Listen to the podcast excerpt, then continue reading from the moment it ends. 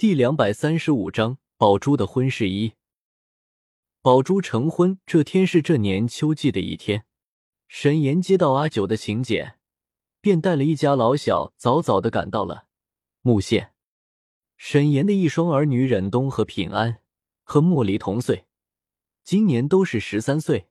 因为沈岩是教书先生的缘故，忍冬和平安二人早早的就上了学堂。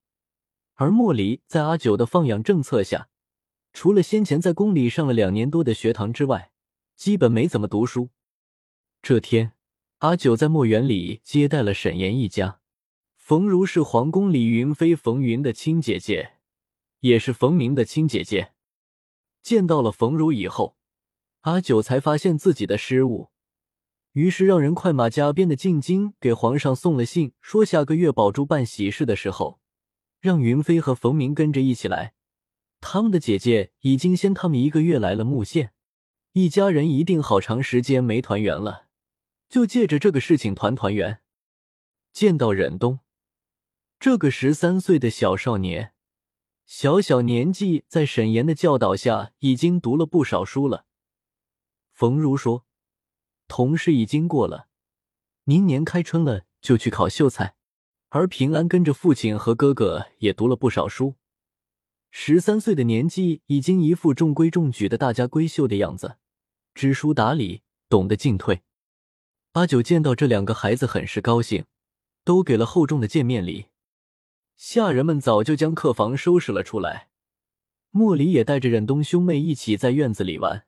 其实三个孩子已经都过了满院子乱跑的年纪了。不过，年轻人在一起，共同话题还是比较多的。阿九没有理会孩子们的玩闹，而是拉着冯如和初夏一处说话。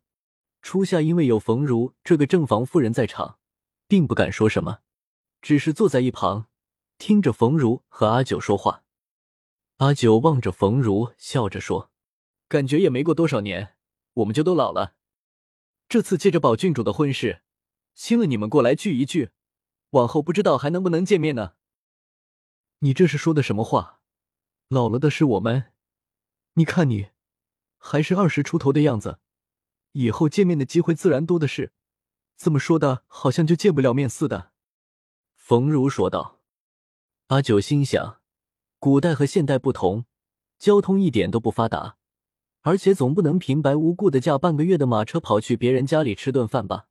而且最近身体越发的不好了，先前只是感觉容易疲劳，总是想睡觉，后来渐渐的会有一些精神恍惚了。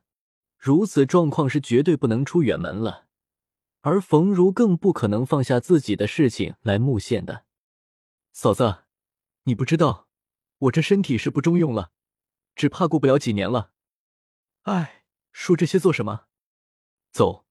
我们去院子里看看那三个孩子在玩什么。阿九说着站起了身，然后边上一个丫鬟走了过来，扶住阿九，往外走去。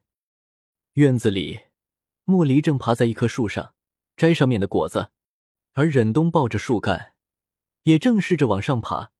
平安则是一脸期待的站在树下，对着树上的莫离喊道：“离哥哥，果子摘到没有？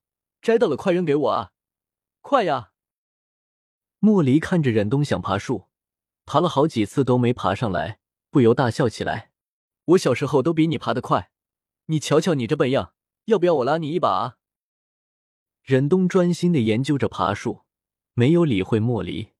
莫离见忍冬不说话，便不再搭理他了，而是左右手一起动作，摘了好几个红红的果子，冲着树下的平安说：“喂，你叫平安是吧？”果子扔给你了，可要接好了。平安连忙伸出手去接果子，不料没有一个果子落在手里，一个落在了平安的头上，其余的都落在了地上。平安很是生气，对着树上的莫离说：“亏得人家还叫你一声哥哥，你竟然拿果子丢人家！不玩了，哥，我们走吧，不跟他一处玩了。”阿九看到三个孩子相处的还不错。冲着树上的莫离喊道：“灵儿，你又淘气了，快写下来，跟平安道歉。”对于阿九的话，莫离从来不敢违抗，因为他爹平日里很是维护阿九。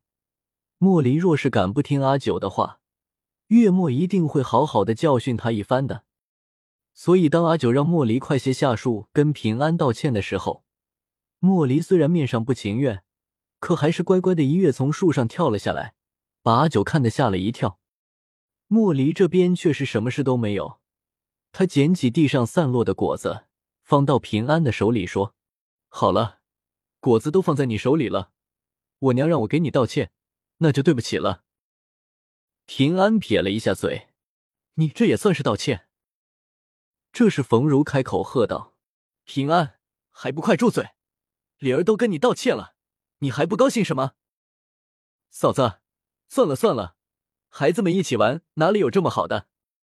你们刚到，孩子们都还不熟悉，过几天玩熟了就好了，说不定到时候你让他们走，他们还舍不得走了呢。阿九说着，拍了拍冯如的手，说：“你的两个孩子都很好，我很喜欢。”尤其是忍冬，比之当年的沈岩要好许多，长得清秀，又会读书。可惜我没女儿，不然我一定要忍冬做我的女婿。他哪里有这么好？也就你会说他好。他在家的时候顽皮着呢，在他爹的学堂里闹腾的不得了。若不是有他夏姨娘看着，早就翻了天了。今天刚刚来这里，他还人生。我说啊，过不了几天。这几个孩子就该上房揭瓦了。冯如边走边说：“阿九带着冯如来到客房，因为沈岩一家要来的，客房很早就修成了一个独立的院落，他们一家五口住是没有问题的。嫂子看看，这个院子可好？哪里不舒服的话，我让人再改改。短什么东西的话，一定要给管家说。我身体不好，很久都没管家了。”家里上下都是李管家在打理，他是个老实人。你若是有什么需要，尽管跟他说。阿九和冯如初夏一道来到待客的院子里的时候，院子里已经有人了。沈岩和月末正在院子的堂屋里下棋。沈岩如今四十上下，再也不是从前的一身青衫的儒雅书生了，成了一个留着胡子的大叔了，身上穿着深褐色的袍子。此刻，他正一边捋着胡子，一边思考着棋局。